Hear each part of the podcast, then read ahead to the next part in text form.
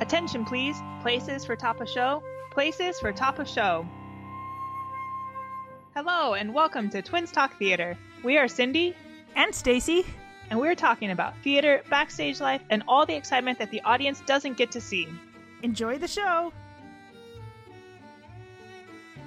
Hi, everyone. Welcome to today's podcast. We are interviewing Amy Bjorklund, who uh, I worked with in Palos Verdes Performing Arts, though uh, didn't realize that when we first started talking to her about a uh, podcast. Uh, I was going back and looking at your resume and like, oh yeah.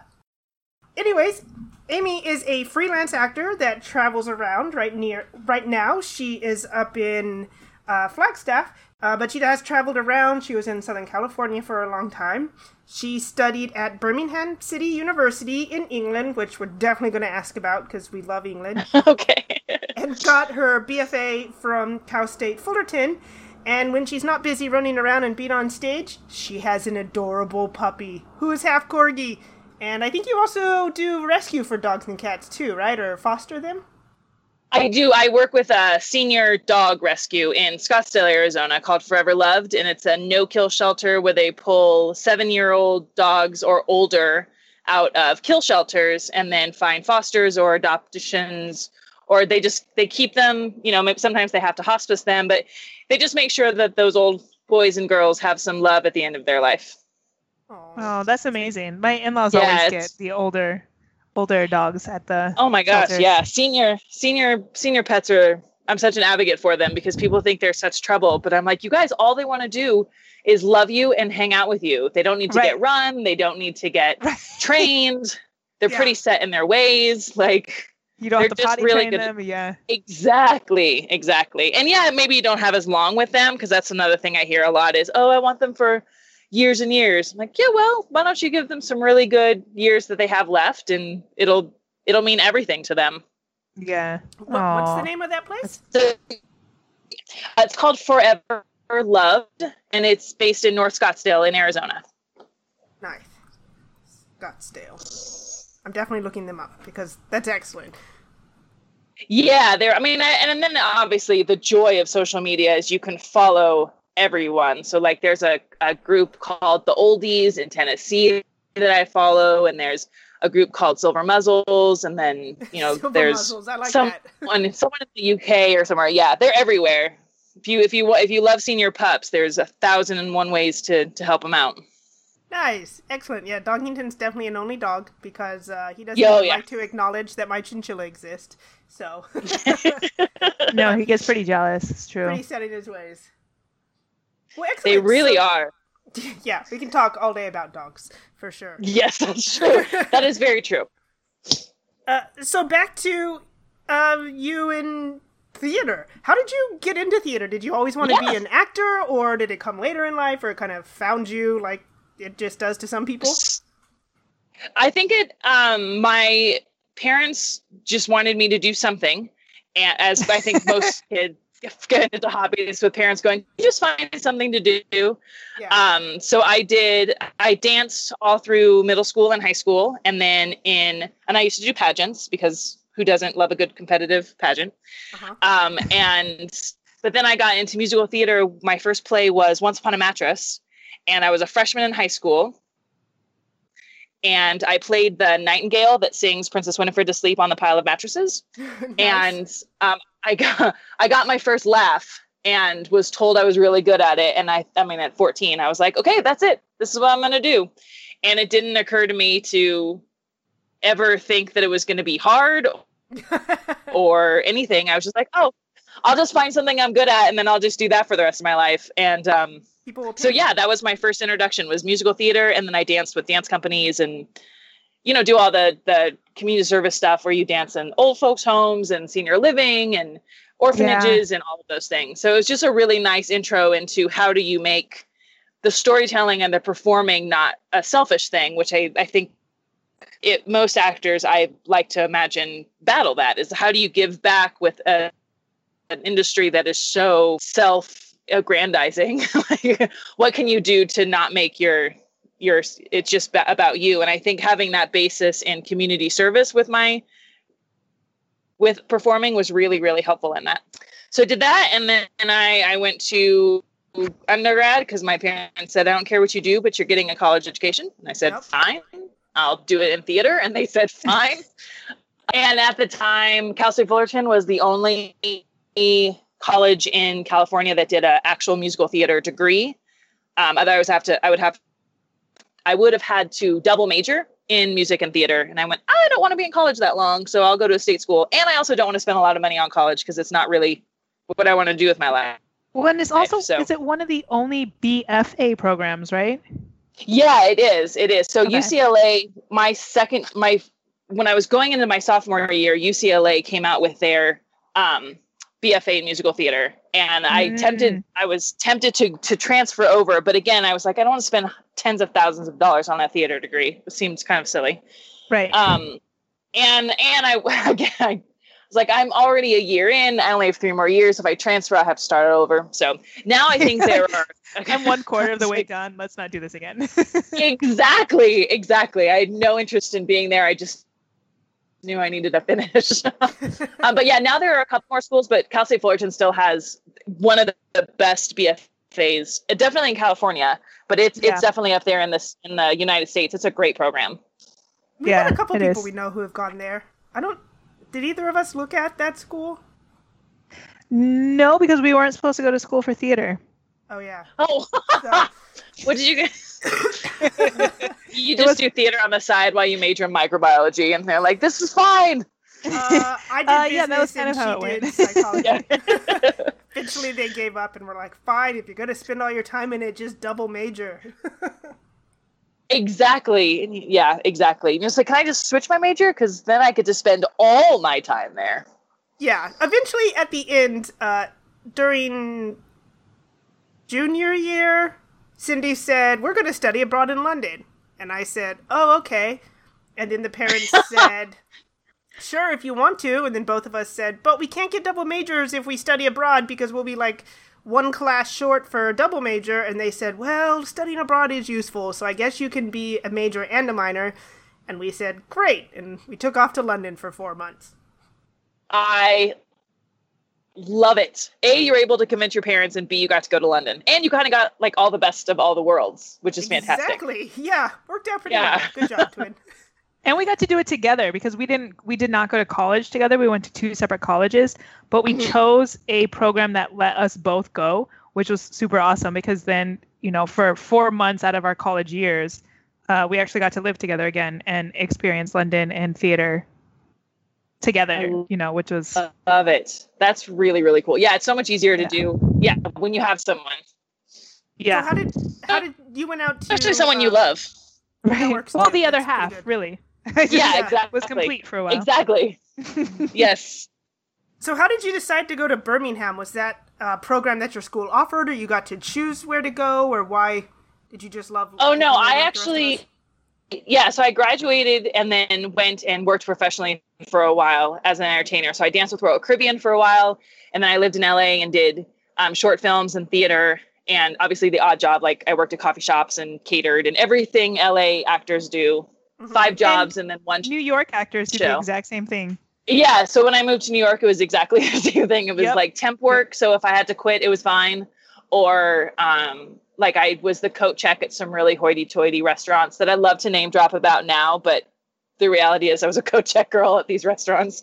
Um, like I got to see celebrities, but it's not like I hung out with them.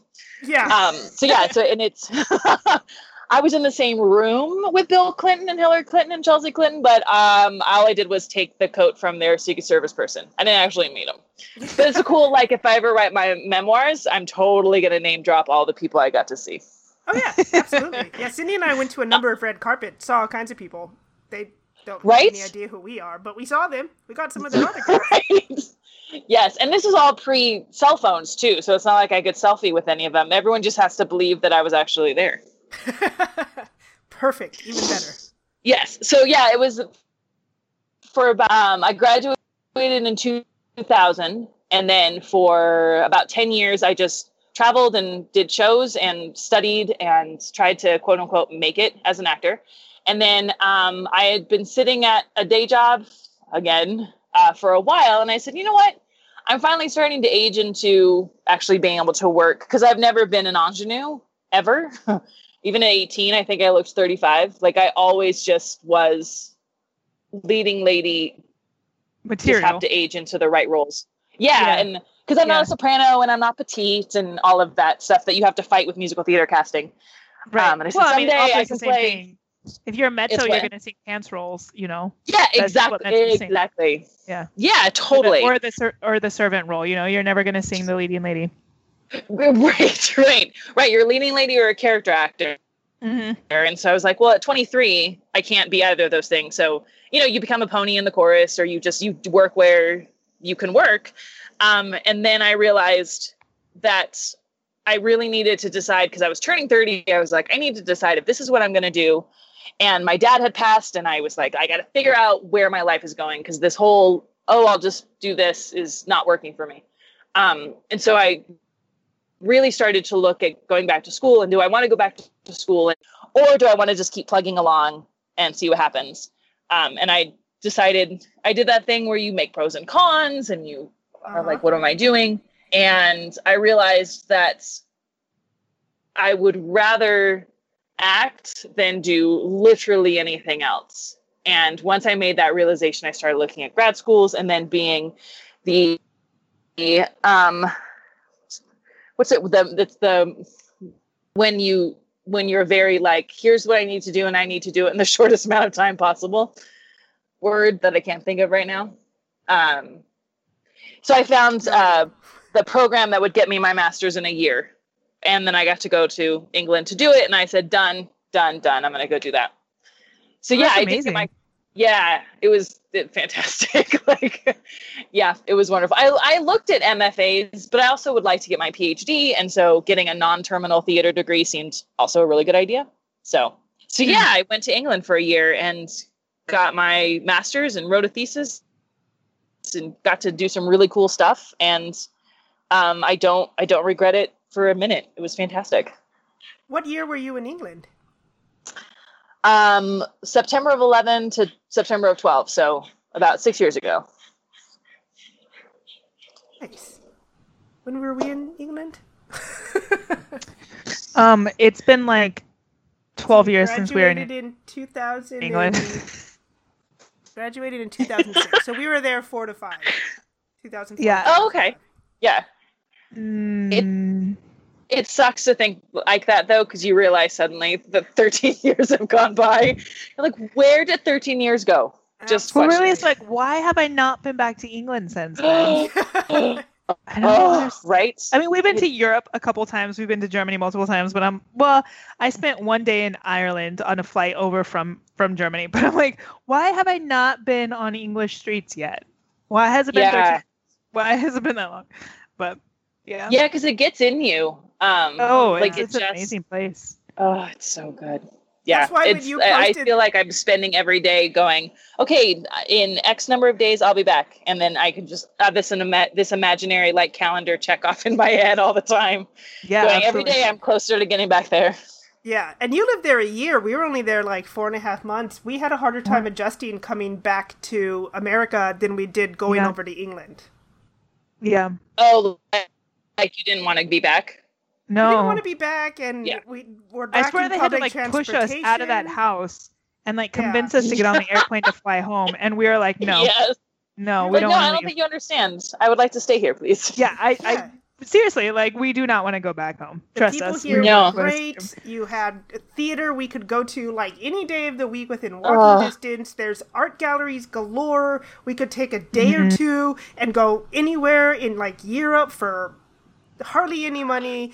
It was right Yeah. They have It's- Pimm's yeah. at every freaking pub I want to drink Pimm's at. Pimm's! oh my gosh, it's so good. Like food festivals in England are uh, they're just high in heads and tails better than the ones in the states. And there's Pimm's. Yeah, Like, and people every- say that like and English you- food is terrible, and I'm like, I don't know what you guys were eating, but Cindy and I never had a problem eating over there. It was Yeah, great No. no.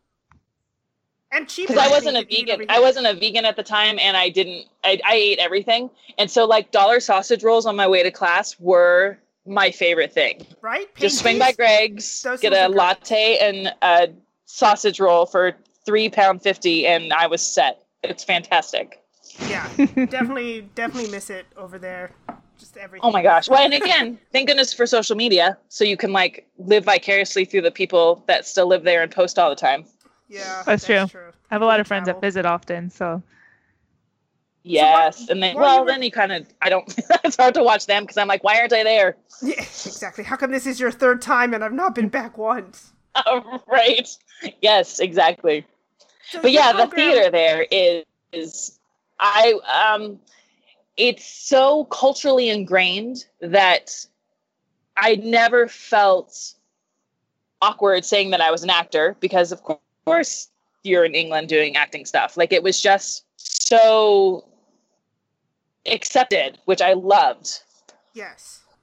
There's they have And pub I- theaters everywhere outside of the West End theaters. Uh, their government supports theater.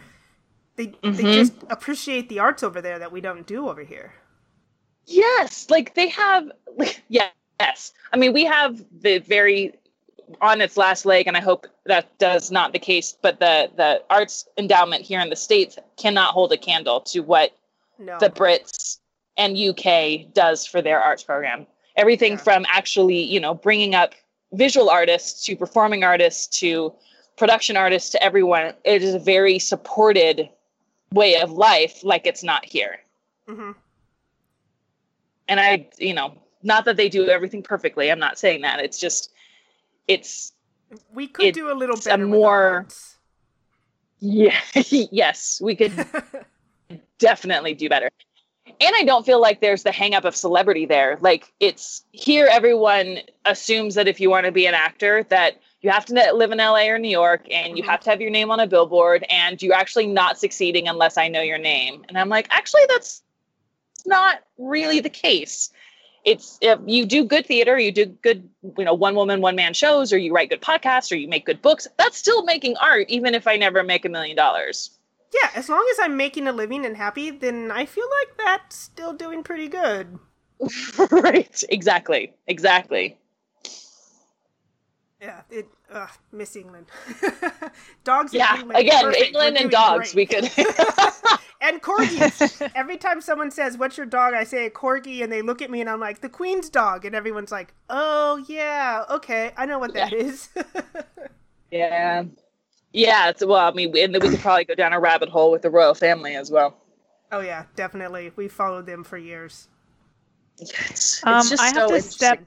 step- sorry. Um, one of the people that are living on campus backed up their toilet, so I need to go call an RA and figure out how to fix that. So um, I'll be back in a minute. Glamorous life. Yeah, it is. Apparently, we, there's no plunger on campus right now. So um, I'm gonna be back. Keep talking. All right. I'll join you in a minute. Have fun with Thanks. Okay. Bye. Production managers, they do everything. I know, right? Oh, and you can't get away from like life. Like even if you want to, you can't escape things like clogged toilets or paying bills. well, that and it's she's in New York. It's 9:30 her time. but what are you gonna do with the clogged Right. toilet? So she's gonna go You're gonna it fix out. it yourself. Exactly. Okay, so uh, you went to college. Completely jealous that you got to be in London for so long. Come back to America, refigure out. I mean, besides missing Mexican food, refigure out how to live in America.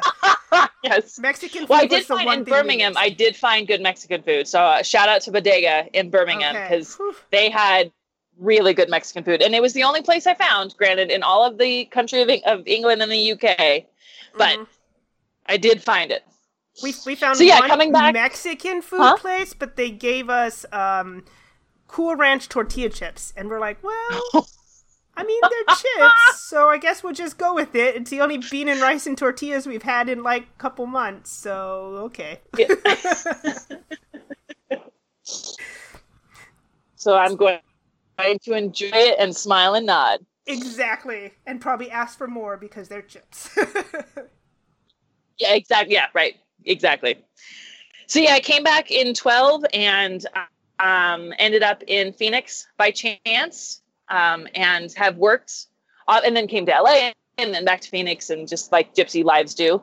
And it's been an interesting um, shift from like I think taking a year to study exclusively and you know go in debt and not work and just study changes well it changes everything but um, i Yeah. think going later in life was a benefit because it it made me realize that it is exactly what i what i want to do and it made me realize that sometimes it's going to be lean times where you're eating you know bell peppers and hummus and then Mhm. sometimes you're going to be booking this great tour where you're going to make a crap ton of money and you can actually eat real food, hot food Yeah. um, but I think once you decide that this is the life, you just kind of accept it, which I think I wasn't able to do in my early 20s because I still was I was chasing fame and I was chasing money like you do when you start out.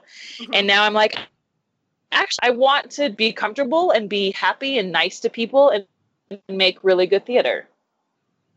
Which I think- I guess think- is is yeah. Yeah, I think that's one of the difference uh, between you're one of the first actor, like just actor people we've talked to. Um, techies and designers and stage managers never go in being like, "I'm going to be famous," because nobody ever knows who we are. Uh, and a lot Right. of actors, I feel, you know, because everyone has that, I'm going to be the next Brad Pitt or George Clooney or whoever's the top person right now and make $5 million a movie. And the rest of us are like, yeah, that's never going to happen. Exactly. And I wish that someone would tell baby actors, hey, that's great to like long term think that's what you want, but be good at your craft. Like, that's how I think that's there. something that that the production side actually does much better at in building new artists. Is just really focusing on the craft not focusing on the measure the measurable success which i think if we could teach that to our young actors is it's about the craft. It's about constantly learning and it's about being nice to your production staff and it's about being a good team player. And hey guess what actors? It's not about you. Like I think that there's a lot of learning, and it's something that I'm really enjoying now that I'm I'm for the first time teaching my craft is really being able to say, guys, calm down. I get that you want, you know, you're YouTube famous and all of that, but let's actually tell a good story. Yeah, isn't that why we're here is to tell stories? Like it all starts with a script. Well, immersive Yes. theater is slightly different, but in the rest of our worlds of performing arts, it all starts with a score of music and or a script, and that's the whole purpose is to tell this story somehow. Yes, exactly, exactly. And it, you know, it doesn't matter if it gets seen by seven people or a hundred people or a hundred thousand people. It matters that the seven people that came to see your story, whether you wrote it or are lighting it or are directing it and just did the curtain speech and are watching it, like whatever part you have in the piece is vital because you literally couldn't do it without everyone else. If you were your own one woman show, you would not be putting on this story. You'd be putting on your one woman show. And even But then, you you have to have help. like, otherwise, you're singing in your shower by yourself, and no one cares. exactly. That's what we always like. We and on the tech side and design side and all, we're always you know actors. Oh, they trip over everything and they you know break props and they don't know what they're doing. But at the end of the day, we all know that. Without actors, we're just pushing scenery around in pretty lights. Like nobody really wants to come see that. They're really there to see Yeah. the actors, and we're making the story more exciting by pushing scenery and having pretty lights and being able to hear them on microphones. But it's a Right. collaborative thing. You need all sides, otherwise it's a one woman show, and you might as well just stand in the park and start talking like a crazy person. and Exactly. gonna really stop. yeah, it's you. definitely a team sport that. It, and when you work with people who have that same mentality, it's you can tell with the outcome. Like the show is just better when you Mhm. have a, a team of people that each respect their part in the puzzle. It's so much more interesting to watch.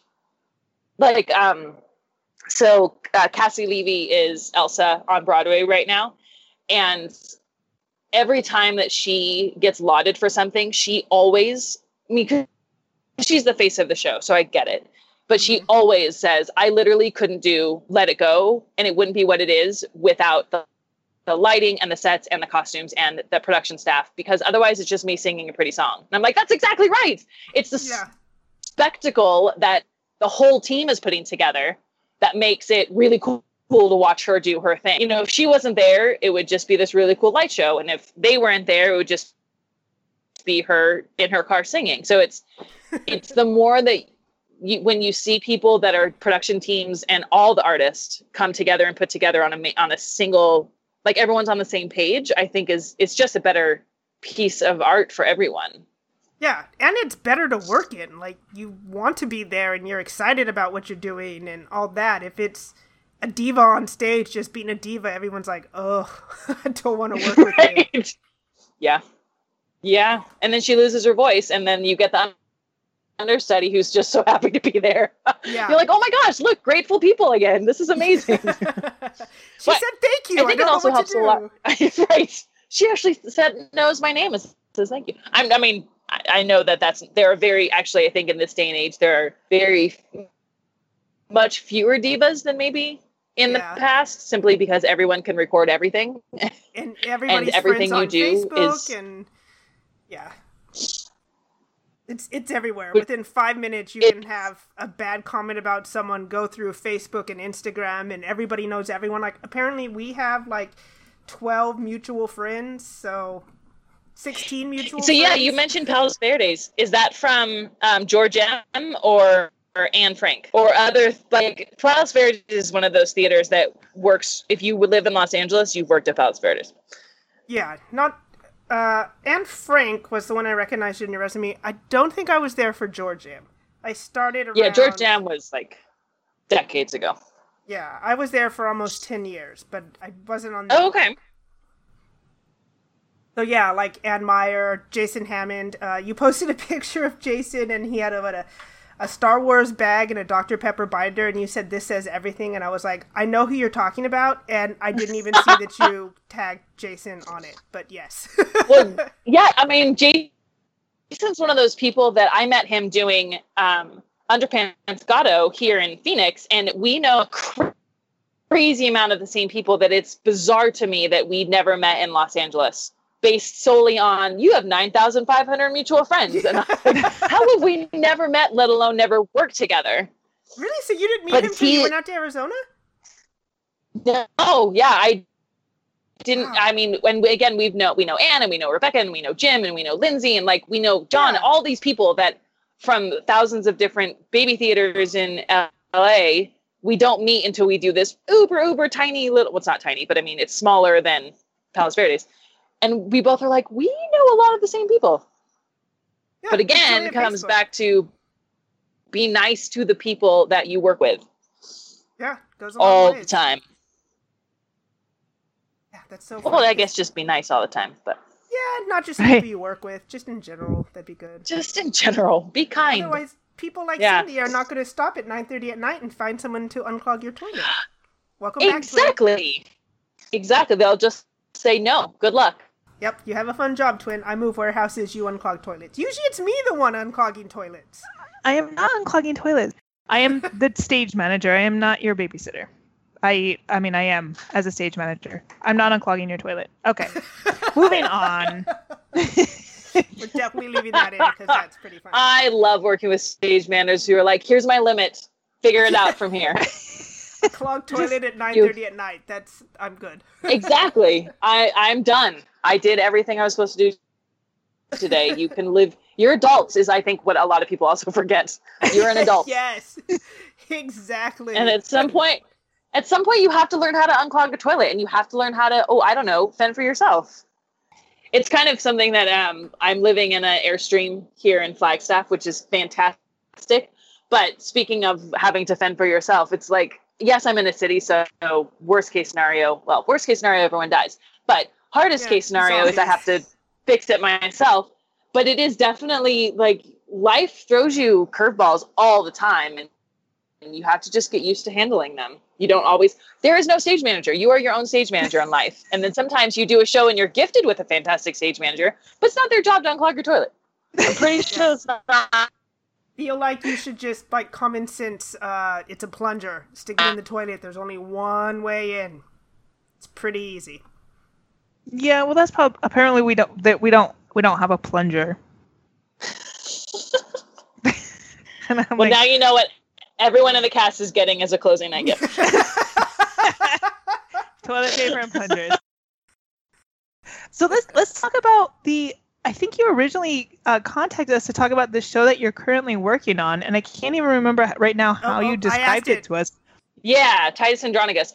Well, so I've, I watch your Instagram and I listen to your um, episodes, and it's I love when you talk to people who not necessarily pushing envelopes in like we're using live pig's blood, but more different ways of thinking about things. Because I think Yeah. the I think the landscape of theater is changing, which is fantastic, and you Mhm. have to work with people um, who who take huge risks and you have to work with people who take baby steps. And you, i th- also think that you do have to also work with the people who do traditional casting. Like i think there is value for all because if you work with someone who all they do is um, out of the box and uh, hyper aware of culture issues and th- then you lose the root of our crafts.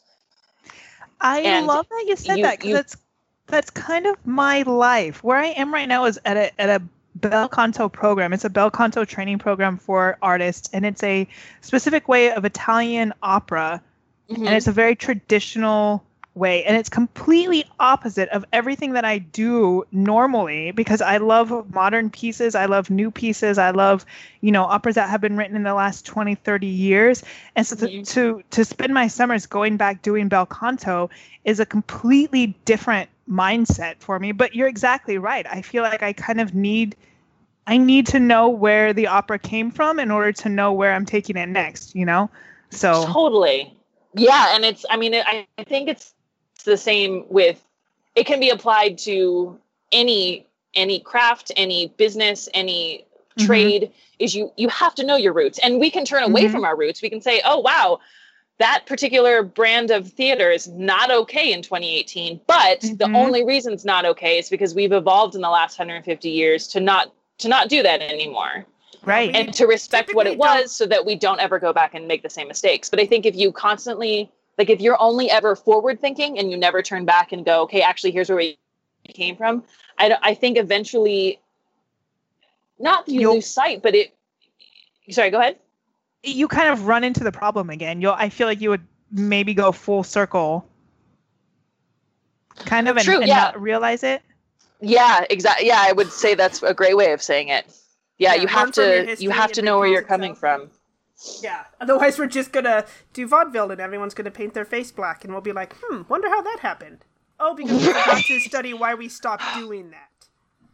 Yeah well and it, i was just actually talking to one of the other actors in the show about back about blackface and the uh, evolution of it and how um where it started and what it meant and then how it had like that really awkward phase of blackface othello's until robeson came and was like an actual Mhm. african american doing a spectacular othello and you go oh crap Mhm. actually actors of color can play othello i don't know why that was a red like a light bulb moment for the theater community but it was um, but now and then you come back to things like uh, Tropic Thunder or It's Always Sunny, where suddenly the the humor of just only I'm only saying this because I literally just talked about this and it's what we're talking about right now.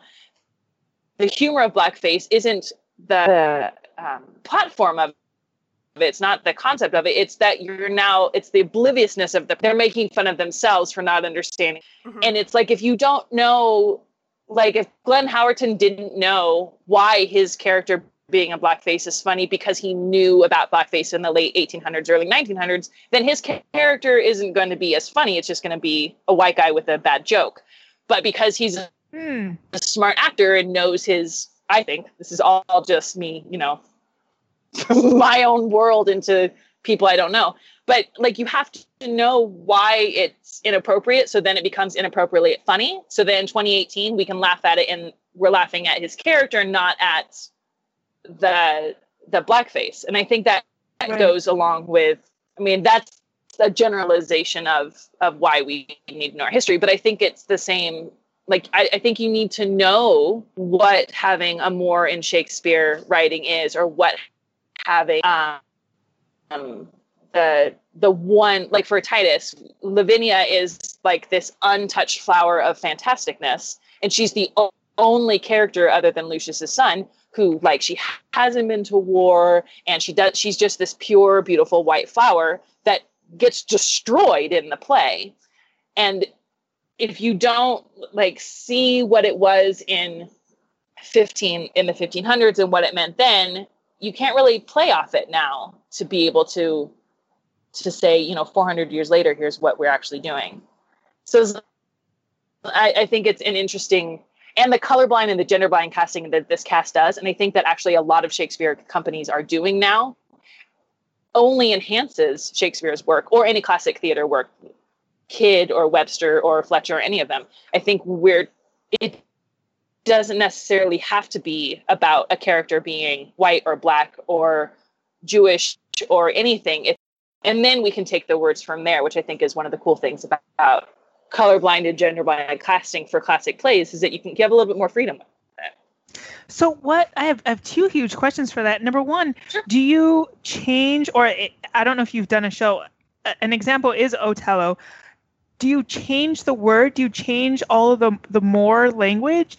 I've done um or I've seen Othello as a as an opera and uh, another big one that pops out in my mind is Magic Flute where uh, one of the bad guys oh, sure. is is uh, traditionally black, and they refer to him that he's the bad guy because he's black. And the two right. times I've done it, we've always changed the language, which is easy to do when you you know translate it. Anyways, it's easy you know to switch things around. But at this specific company, do you guys do they do that? Do they change uh, Shakespeare's language in order to change the color of the people, or do you do you still do his portfolio and just ignore the fact that you uh, that they're not of that color. Yeah. So um, for us, it we have a very diverse cast. So we have many ethnicities. So it's actually the the race of the character isn't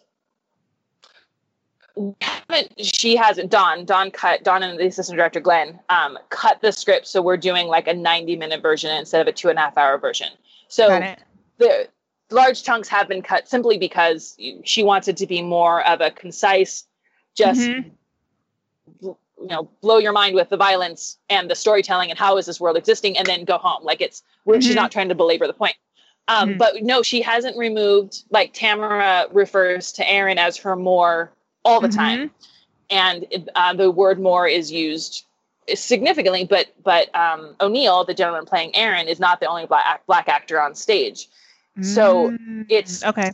So we've had to work, and I I do my scenes. O'Neill is an Atlanta actor who's coming in to work the festival, and so he just got in yesterday.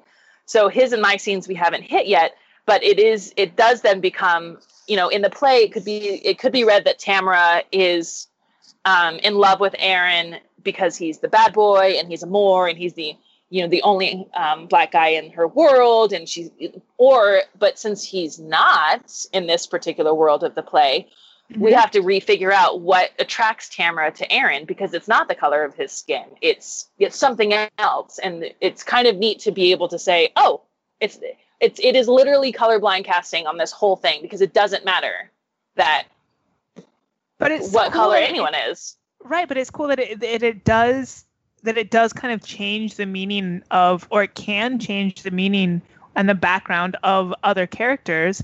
Because yes. even if that that guy is of darker skin, like you said, there's others that are darker skin. So it's traditionally right. played that way. But how else do you play it? That's so interesting. I really like that idea. Yeah, and you also, also said that I there's mean, gender sorry, gender uh, differences too. So what? Uh, do you have an so example Titus, of what was done that way? Our Titus is female. With that's the biggest change. So um, a Titus is is written as a man, and we have a woman named Vicky who's playing her. And so Titus is this warrior female who's been at war for forty years, and and you know, um, and it's again obviously we did have to change pronouns, and instead of father we say mother, and instead of brother we say sister, but the the intent and the passion and the emotion and the violence hasn't changed because the gender changed. And a couple of her her kids gender because it says she has 25 kids which we don't have all 25 kids in the show. Um, but a couple a couple of the warriors are women.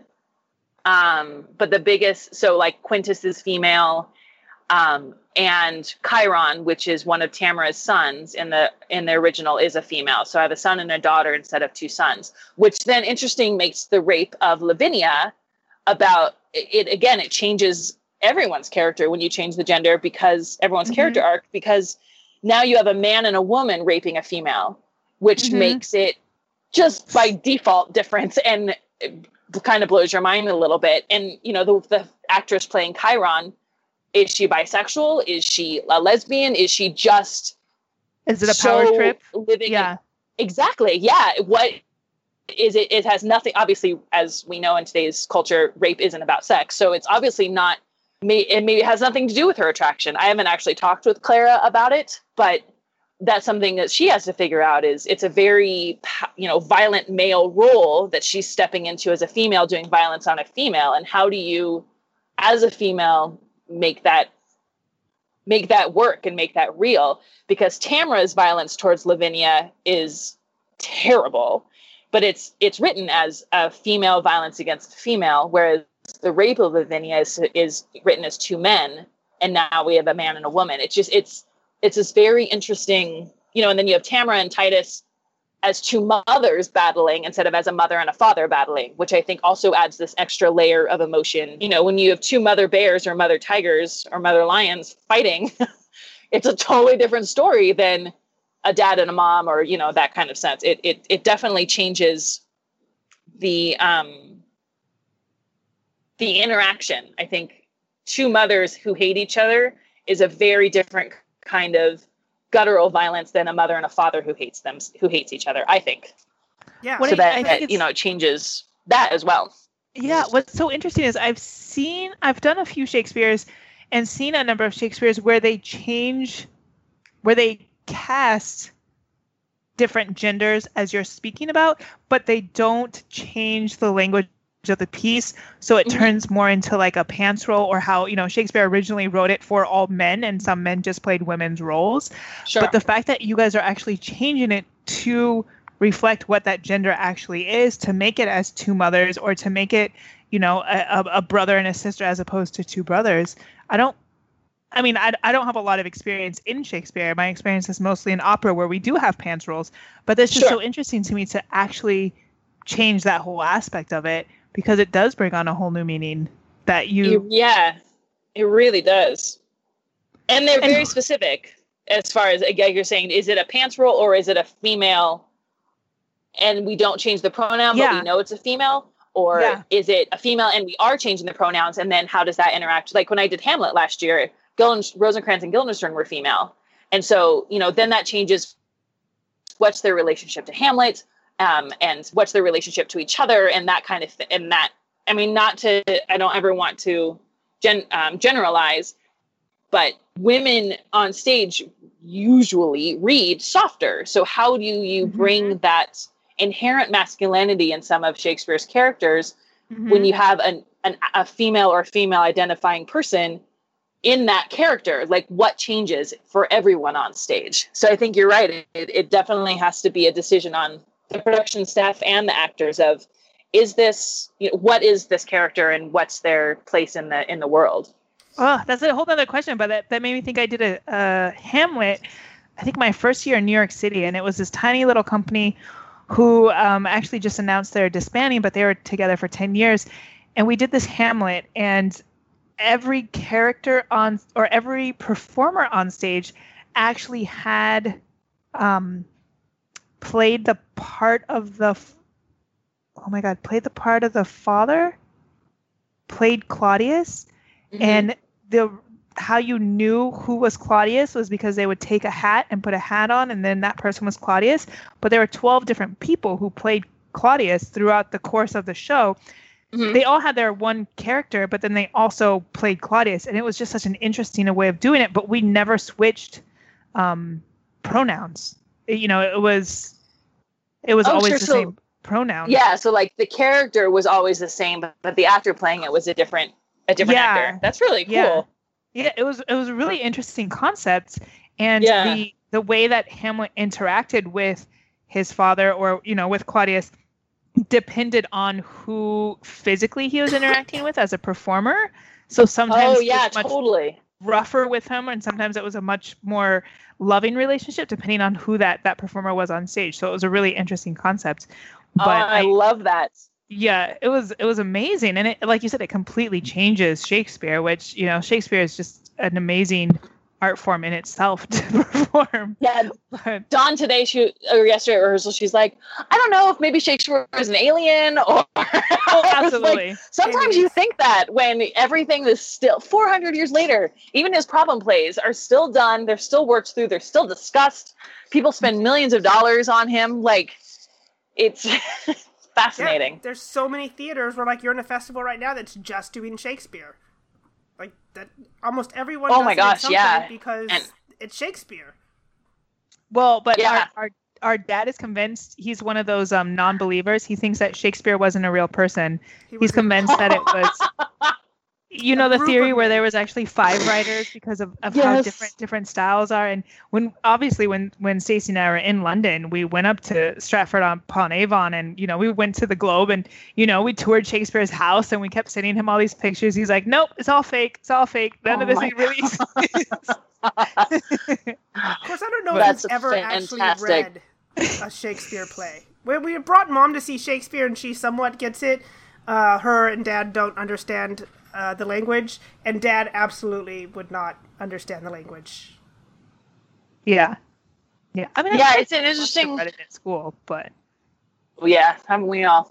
Yeah. Like even those of even people who are were gonna and go into the sciences, you you have to you have to read something that challenges how you look at the world. Mhm. right exactly But I always get sad when people say they can't understand the play or they just don't get Shakespeare. And not just Shakespeare, any classic. Like Shakespeare is obviously the most popular, but you have someone like Thomas Middleton or John Fletcher who also wrote spectacular plays. They just had I don't know if maybe their PR people weren't as good as Shakespeare's. I have no idea. They just did. That's the thing is David Garrick. David Garrick probably picked up Shakespeare first and went, boom, this is it. And I was like, but Middleton's going, but what about my plays? I have all of these over here. Garrick's like, nope, I'm doing a festival for Shakespeare and I'm going to change history. and him that's it. yeah And that's it. That's all she wrote. But uh, it always, to me, always saddens me because um, it means to me that the the actor just the actor didn't do their job because it's it is hard language. It's really difficult, and I think sometimes we as actors forget that there are a lot of people in the audience that have never heard these words before, and it is Mhm. a different language. And if if Mhm. you're not doing your homework as an actor, you're gonna lose your people. And the Mhm. the person who comes is like, all right, let's give this Shakespeare a try, and then they hate it. Well, you've lost a Shakespearean or a classic or a theater person for the rest of their life because it's going to be Oh, very hard to convince them to They're never another go back. a- yeah no, they're not. And for some reason, straight plays, in particular, straight authors, um, not sexuality straight, straight as in not musical. Funny. That's where my head Um, went to. playwrights. So many like if you if you hate Durang, I hate Durang. I'm never going to watch Durang. Oh, I, I hate Shakespeare. I'm never going to back Shakespeare. I'm like, yeah, but you saw one. Like you Mhm. can't you can't watch Beyond Therapy and think I'm never seeing Durang again, and then but come watch I mean, this other he's show not my favorite that's but actually totally different. Right, exactly.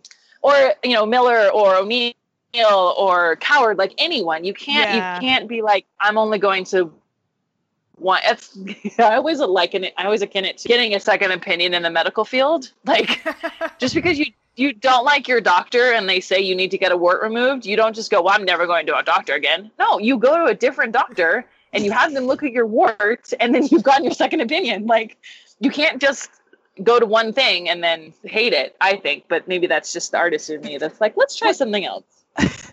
I think I mean I always bring everything back to opera just because that's where my background is. But Sure. there's so many people that are like, "Oh, I just don't like opera," and I'm like, "But what opera? like, I don't.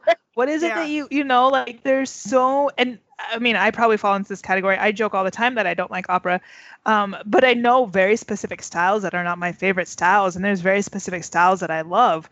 But people will go see an opera and they just get so intimidated, kind of like Shakespeare, because you know you're going to put three and a half hours into something that's probably in a different language and it's you know 400 years old, but yeah. that's not like all of opera.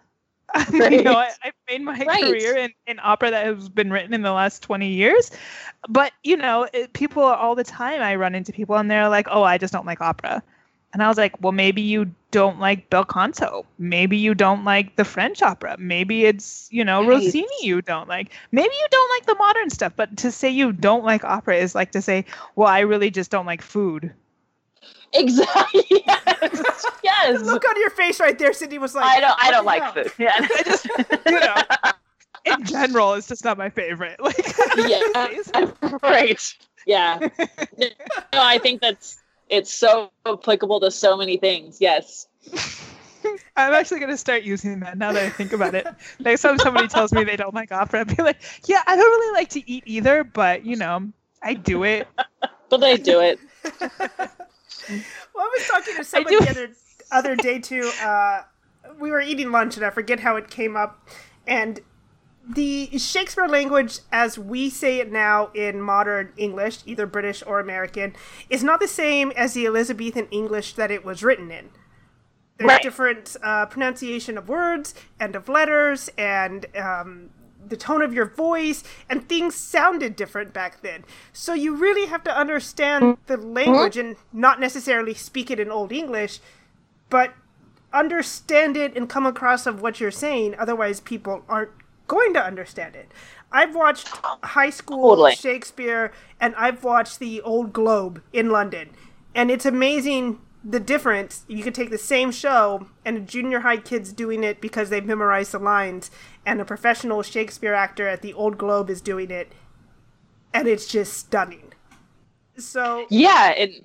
Yeah. Until all you do depends on the Lear, words. but we both hate Lear. yeah, bad experience twice. But that's not Shakespeare. That you know, we're not saying we don't like all of Shakespeare. We're saying like we No, just don't yeah, like just this one don't like Lear. particular show. No. Well, I think And it's, yeah, you can't. not a fan. I think it's hard to like every single thing in someone's canon. Even now, you read, you know, Exactly. you listen to Taylor Swift, you listen to Eminem, or you listen to Jay Z, and you're like, I like his album except this one song. Yes, that's exactly what an That's author true. is. I like his work except this one play I hate. Yeah, Yeah, never need to see it again. Perfectly fine. But the other stuff I'll go see over and over Yeah. again. I want to. So yeah. I feel, yeah. So go ahead. uh, going back to this to the show you guys are actually doing do you know so uh, I, I i did not do my research in the company unfortunately um the i don't know is the director somebody that directs at that company okay where am i trying to go with this? Yeah, where are you? was this decision to cast the way that it's cast and to direct the show the way it's being direct is that something that was brought to the company by a director that said i have this really great idea or is this something that's done normally in this company? Does it come from the artistic director? Do you know do you know like how how that came about? Like is it the director I that came only and said this is what i want to present this is how i want to change this this piece you know Mhm. I think it has a lot to do. So the com- this is the fourth season, which is the other reason I reached out to you guys because it is a young company that Oh. that doesn't have a lot of like people Hey. telling them what they can and can't do. So well, they, that's again, I was amazing. Yeah. yeah. So this is their fourth season, um, and they, they I think they're growing intelligently. Where you know they did one play the first season, and then they did two plays the second season. They didn't just go balls out and say, "Here's what we're doing. We're going to do 19 theater shows, and it's going to be this." They're growing really organically, which I think is very smart. Um, Mhm. Especially since Flagstaff isn't. I mean, it's a mountain city, mountain town. Uh, it's a college town. It's not you know a big metro uh, metropolis like Denver or um, Mhm. Phoenix, even where I you don't have necessarily camping. subscribers who all year long go see theater. You have Mhm. it's a very migratory college town. Um, so she, Dawn Tucker, is the uh, executive artistic director, and she started the program with the other actors and production team program, the festival. And um, when I mentioned that I'd reached out to you, and I said I did it specifically because of your gender and colorblind casting, Mm-hmm. yesterday she was like, you know until you mentioned that, it didn't occur to me that it was colorblind casting. And I went, well, there's my answer. Like she didn't go into it going, let's break molds. She went into it going, I think she knew she wanted a female Titus. And Uh-huh. I, I definitely know that as a company, they want more gender equality casting. So it's not, um, you know, the three Shakespeare women and then a bunch of men. And Right, which is pretty much right. every play of his. It, it's ev- Um, it's everything, right? And the women are everything. always the like, you know, being taken advantage of, and you know, it's just kind of amazing that she didn't. I love that her intention wasn't. We are going like. She didn't go in with the intention of doing this to in to uh, draw attention to herself. Oh yeah, no, nope. This was definitely just here are the actors that I want. Oh hey, by the way, they're all different colors. Oh, interesting. Right. That's a girl. Like it's just Yeah, like here's an people were and actually because some of the based stuff- on based on their talent and not on Yeah, their exactly. Yeah, it- physical yeah. attributes. How amazing is that? yeah, it's ex- that's exactly what I mean. Some physical attributes like age has to come into it, and um, like you can't have a 22 year old Titus; it just doesn't work.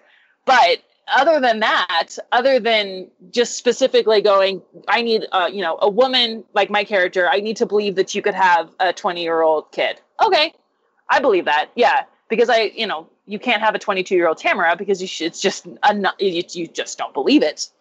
Um, Mhm. but other than than that, you know, and like young Lucius has to look like a child. But uh, other than that, it, it seems very like it was literally just here's the here's the actor I want for this job, and it doesn't matter what they look like. They're just good at what they do, which I think is fantastic. That is Absolutely. fantastic. I, I, Yeah.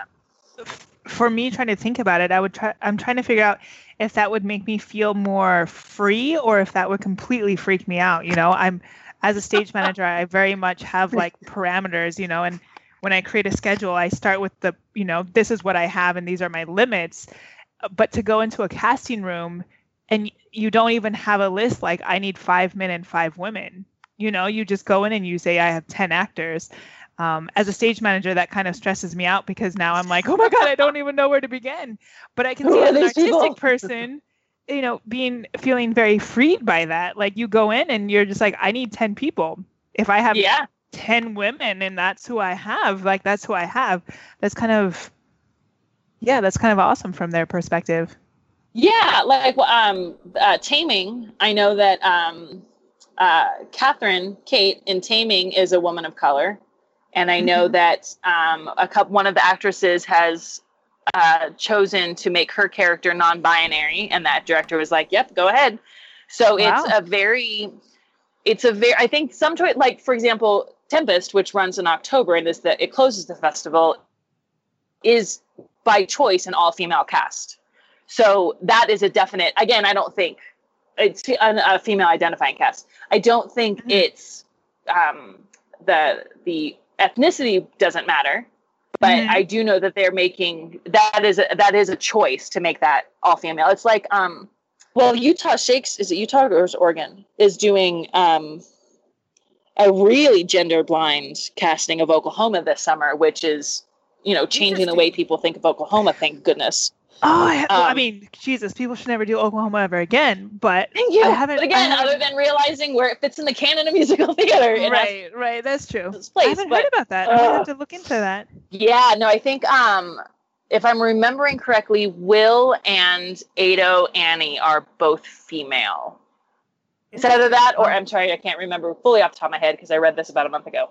Um, or Curly and Laurey are both female, and then Will and Ado are both male. It's something along those lines. Like it's very much a LBTQ, LB. I'm missing a letter. Um, Yeah. Pushing the boundaries of relationships in a you know in a musical that's 90 years old, which I think is just fantastic. Because you can only watch the same Oklahoma so many times. Like you can, and it needs to be. I have my my brother-in-law's telling me that I have to stop talking soon, but I have another question which would probably go on for another hour if I could. This totally okay. So this leads me to this leads me to the question. that- I mean, you you totally brought it up, but it's the whole gender identifying question and how Mhm. people see themselves. And the reason I bring this up is because when I was in Portland, Oregon, one of our chorus members was transgender, and it, it was, and Portland is a very liberal city. The Mhm. state is not, but you, you know, they're very, Right. they're very open thinking. And it turned into a very large discussion, and the whole company actually started to have um, a huge discussion about it and they brought in somebody f- for a lecture and they started distributing material but it was about how we refer to people in in a rehearsal room and how we you know we had a chorus member who was transitioning and how they wanted to be referred to. And you know they sang uh, a mezzo role but we costumed them as one of the men soldiers chorus you know and how we go about that. And at the time um, at the time seven weeks ago you know this was something that i i never really had to consider especially as a stage manager. You know when i when i Sure. get people's attention in rehearsal i you know i say oh men enter you men enter stage right women you enter stage left. But it's just a traditional thing you do in traditional opera because that's the way it was written. And we i Right. me and stage management and staff had to start transitioning the way that we spoke. And i was like oh this is interesting but this is going to take a long time to catch on dead serious the company i'm at now has an exact similar situation that's Mhm. going on and it's Mhm. and it's i'm so grateful for the the time that i had in portland to start kind of changing my brain over sure. so i'm curious if any shows that in the festival that you're working on now if any of that is coming up at all if you have anybody who is transgender or if it's if there's anybody that's cast that's that is um portraying that that situation So in Titus, I if, there is someone they have not made it public, and I never want to generalize, but it does not appear that that is someone's journey in our Mhm. cast. Um, in I'm not with the Taming cast, so I don't know. I just I know that the woman who's playing the um, she's chosen to make her character non-binary. She, as an actress, I don't believe is.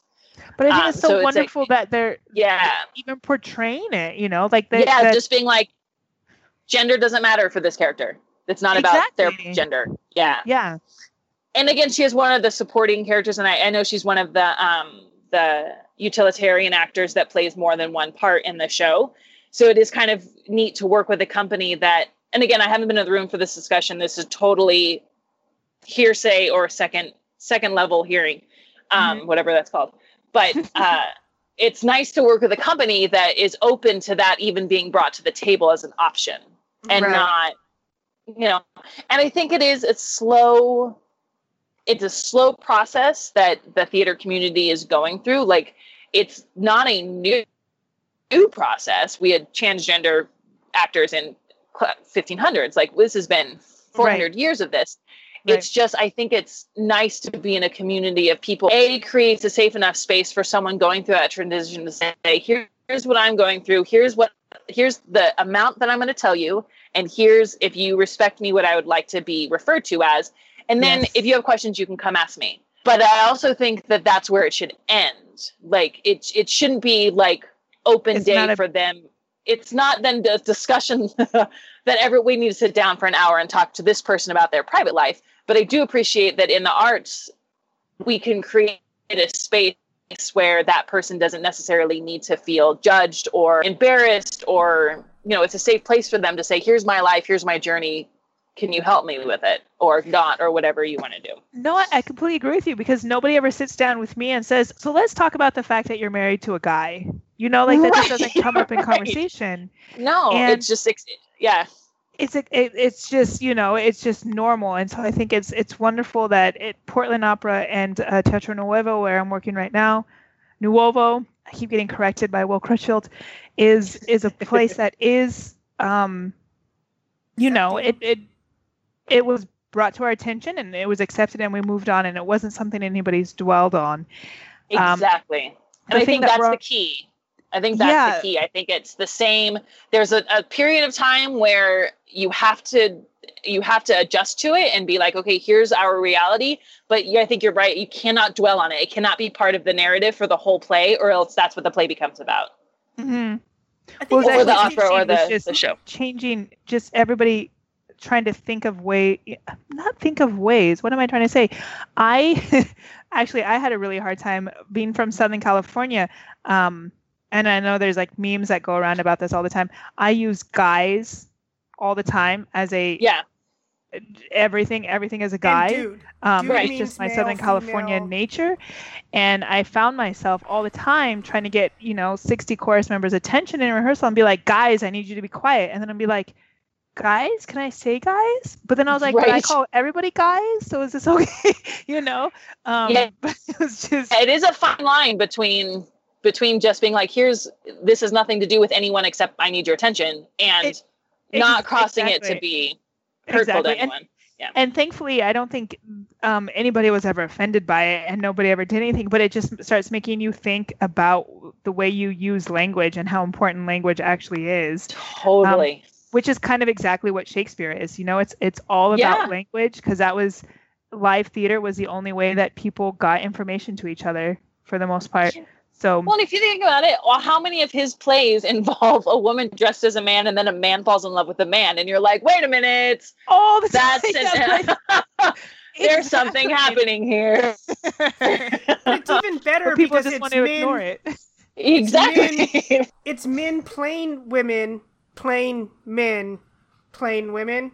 And it's like, wait, I don't know Yeah. where the line is here because we're just so. I, I don't remember what sex you're trying to play right now. I'm sorry. Right. And I don't know who you're attracted to, if it's the man or the woman. So just just be attracted to both of them. That's Yeah. Great. just be attracted to the person as a person because that's what It- happens in real life you're attracted to a person It- talk about I mean, talk about breaking the the barriers. I mean, or setting the stage for future conversations. I mean, Shakespeare Mhm. literally was like, it's about the person. Yes, we're Right. going to make jokes about their anatomy, and yes, we're going to make jokes about doing things to their body. Ha ha ha. But the reality is, I Under the love with this masks, person. I f- exactly, exactly. And the villains fall in love. Like everyone falls in love with the person, not not Sex. like the extra the, the extra stuff. It's the soul. It's the it's. I think why is. Well, I think It's that goes the back to your first question. I'm pretty sure Shakespeare was an alien, actually, now that you mention it. Right? he was, just, he was way a ahead of time his traveler. time. oh, in He so many type- ways. What if he's the We were doctor? still to catch up. I think he's the doctor, and he's just messing with people. Yes. He's, Oh, talk about that would be go a to a fantastic. Shakespeare show now. Yes, a fantastic fanfic is that the doctor actually is Shakespeare dressed as the doctor. Kai, Kai thinks that might exist. I'm sure. I'm sure someone's written it and it's much better than how I just said it. No doubt. But I could totally see that. Like, it, yeah, when you really know Shakespeare and you really, and I was lucky enough to study Shakespeare quite a while in college. Um, You know, it's just the more you learn about him, the, the and the more you learn about his work or their work. If you want to listen to my father, who believes there's multiple Shakespeare's, um, it's just you know, it's, it's just very amazing. So well, yeah. um, I, I think he's the epitome of you don't do it alone. He, he didn't sit down Oh, and write this out. The actors no. wrote it out, or the stage managers wrote it out, or the Mhm. you know the um, stall writers wrote it. And then he was dead, and 20 years later, or 16 years later, someone wrote them all out. So. I Well, mean, that's why you not have all the- you have you know what is it? You have the portfolio and you have the um. Well, yeah, there's you have two, the like- first folio, and then you have all the quartos that are like these. yeah. Exactly. And then the second folio, and then the third folio, and then people argue about the quartos versus the first. fo- Like the amount of research done into one or two or three word differences in a play Mhm. is Mhm. just is is mind boggling. Well, he's. Yeah. I mean, he was he was writing at the, the same time that Bel Canto was being written, which is obviously where I am uh, during the summer. But it's the Mhm. same thing when when Rossini and Mozart like wrote certain things, they wrote for a specific person or they wrote for a specific house, and we're actually doing one this summer. Which is I you know I never thought about how closely related to Shakespeare it is, but we're doing Tran- Tancredi, um, but we're also doing Tancredi Rifatto. I'm horrible at English. My apologies, Lucy. But um, it's Tancredi, but when it transferred to a different company at a different house, their performers, their singers were different singers. So he wrote different arias to to match those singers' voices. So it's the same show, but it has all these different arias, and Right. and that's what cadenzas are, and that's what you know some of the, some of these different pieces are because it was tailored to those per- specific performers. And i feel like that's so shakespeare you know? He kind of wrote bits and pieces and then whatever actor was on stage that night chose what they were going to perform. Right? And, and what they were gonna say sometimes, and right what and, and joke they were gonna wanna- tell, and yeah, people want to take it as gospel now and you're like no that's not that was never the intention. That was never how it was written you know? No, I mean nothing of the as uh, but you guys both know, nothing of this was ever meant to be seen past the run of the play. Right. and then that was it. Like no, they didn't write down plays. They didn't write. They didn't No. bind plays. It was you just had like sheets of paper that you picked up yeah Mhm. and- that's exactly what you know bel canto Yeah, was, so until- about the same time so Right. Yeah. Because until publishing came about in the 1600s, it didn't even occur to people to have like books. Still took months to, to create because it was you know monks and a pen. And then we had to bind And, uh, it and then we had to get it out Right. there. Yeah. Not very Well, we should- we should probably wrap it up before my brother-in-law has a heart attack about editing all of this but it's just, Oh, he'll love it. He'll think it's fantastic. To, to be we just fair, get so excited talking He's about gonna leave all the stuff yeah. about dogs in. I know. Uh, well, he, he's the one who wanted a dog named Sir Doggington, so he's all good with dogs.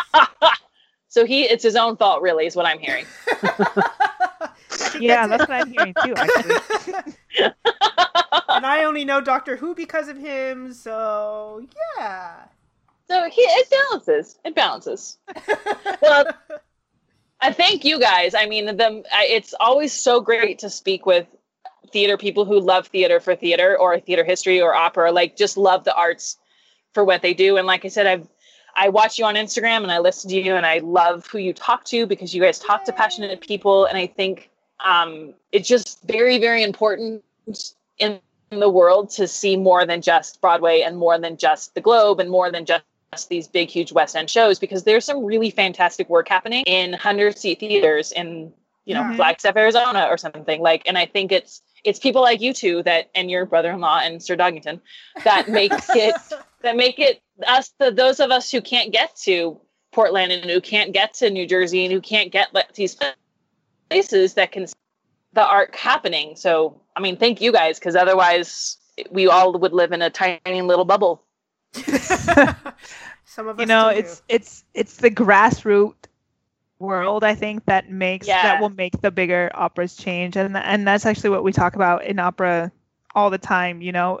The bigger opera companies want to change. They want to do um, new works. They want to do exciting pieces. They want to push the envelope and they can't because of their their donor base and money more or less. Yep. and so so many of them are starting to fund smaller projects or to starting smaller companies because that's what they want to do because that's where the passion is. And so the fact that there are small theater companies well what you know people consider small but there's places like flagstaff that's doing that are doing these amazing pieces and amazing casting you know that's what's in 10 years from now going to make it possible for for the large companies to do it because they're going to you know they they start it and so yeah, they they see it works. And I get, you know, when you have millions of dollars on the line, you don't want to take a risk. I get it. So you're right. It's about the baby steps and the small, Mhm. small little waves that that small theater company and is what gets, you know, granted this was 20 years ago, but it's what gets things like rent up there because rent yeah. started in, you know, a tiny little theater in the middle of nowhere and it grew to be what it is because it it's just really good theater. And i think that that's the case with you know a lot of things but right. yeah so it, it takes it takes a village. And we are a huge village of entertainers and production teams and writers and everyone that that is changing the face of theater which i think is fantastic. And we do it because we're passionate about it because we all love it. Right. It's the only reason we do yeah. it. Otherwise we would be unclogging toilets at night it all comes so back apparently to so my update on clogging toilets um thank you aida if you ever listen to it. Apparently if you google it you can use dish soap and you pour dish soap in the toilet and you wait half an hour and it'll unclog your toilet. So i no longer need to go find a plunger. That's disturbing and really cool. Yeah What is- well dish soap is i don't have supposed to to go find a plunger. break Right. yeah no dish moral soap. of the story happy ending. No plunger needed That's excellent to know, though, because I just had to go buy a plunger like a week ago. i know too bad we didn't do this podcast earlier Could have saved us trouble. Uh, so before we forget the last question, um, the last question Yes. after twins' last question is: Do you got any good twin stories? Any good twin stories? Um, y- well, uh, yeah, it's my favorite. I can't believe this actually happened story, and I'll cut it and I'll make it very fast. So when I was in college, there was a set of twins, and they were blonde and Barbie, and very like the. And I don't. I mean, no disrespect. I'm blonde, so I'm not saying anything about it. But they were the epitome of a dippy 18 year old blonde that you just face palm every five minutes if they said something. and they were both sitting. We were sitting in the theater doing a musical in college and they were sitting together and this is a conversation that happened um like so another person came on and they were talking about um, a musical and they were talking about and they said oh that scottish play. And um, they had this whole conversation back and forth and the two girls are watching with these just wide-eyed i can't believe this is happening. And then one of them looks to their sister and says but can we can we still sing the song? And her sister goes i don't know and well can we ask? And like they were having that twin conversation of finishing each other's sentences and they knew exactly what the question was. Can, you, can we sing the songs? So they raised their hand to this the guy who was telling the story and they're like wait can you sing the song? And he says what? He says well is it bad luck to sing the song? And he looked at her and her sister said from the musical. And he looked at both of them he was like what are you talking about? And at the same time they just said Brigadoon, can you sing the songs? Is it bad luck to sing Brigadoon in the theater? And then they looked around like they were petrified something was going to happen to them. And I just looked at both of them and going, we're not talking about the, the Scottish play Brigadoon. And I, every single time I hear the curse of the Scottish play, I think of those two beautiful blonde twins trying to figure out if they can sing the songs. If yeah, because they were like, well, can we? Oh my gosh, it was the best, most frust. I just was blown away. Going, yeah, you're no, you're safe.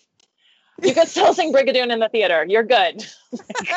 Oh, you could say about it too. You but could you could yeah. say You Brigadoon. You're say, okay. yeah, exactly, right. no one's gonna die if you say Brigadoon in the theater. You're fine. So yeah, that was my one too. encounter of twin minds. And I weirdly, I have a lot of friends being in my late 30s who have gone through IVF, and they have twins, so they are constantly posting baby pictures of their twins and twin mind and all of that. So it's. I have a feeling in the in the coming decades, my stories about twins will only duplicate. yeah, due to uh, people being on birth control or all the science behind it, it is uh, Yeah. definitely making twins and triplets or whatever way more um, out there. Way more people have Yeah. it. Way more Yeah. stories, Facebook posts. So just think groups. when you ask that question in like 10 years, the person answering it is going to have so many twin stories because they'll be everywhere. We'll start a new podcast. You can just, start an army." Twin story. Yes, of twins. It'll be great. We'll just confuse everyone. yes. That's your that's how you guys take over the world is by confusion. Aw, there we go. Twin, we haven't thought about that strategy. Well, I was thinking I should go learn Brigadoon. Actually, that's all I can think about right now. Just gonna walk into Oh a my theater and say "Brigadoon" and run out and see what happens. And run yeah, right? And then or like knock over a table and then say, "Oh my gosh, it's just the curse of Brigadoon." And then that can be the start of the new Scottish play curse. It'll be a whole Oh, I love it. We're definitely adding that on the uh, write up of the podcast. Brigadoon! Exclamation points. Okay, great, perfect. okay, so I think we've hit about our hour and past hour, and uh, I'm hungry. Twin probably has to go to bed. Yeah. Yes, this is true. food. But Go eat. You so Thank much. you, ladies. This was so an amazing Thank you. podcast. and- much. And I don't say that in any kind of gender bias way. Sweet dude, good job. No, it was really wonderful. Thank you so much for joining us. Bye. Bye. Bye, guys. Thank you. Thank you for listening to today's podcast. For more, visit our website at twinstalktheater.podbean.com and subscribe on iTunes or Google Play Music. You can also interact with us on Facebook or Instagram at Twinstalk Theater. Title music, Danse Macabre, is provided by Kevin MacLeod of Incompetech.com under Creative Commons License oh. 3.0.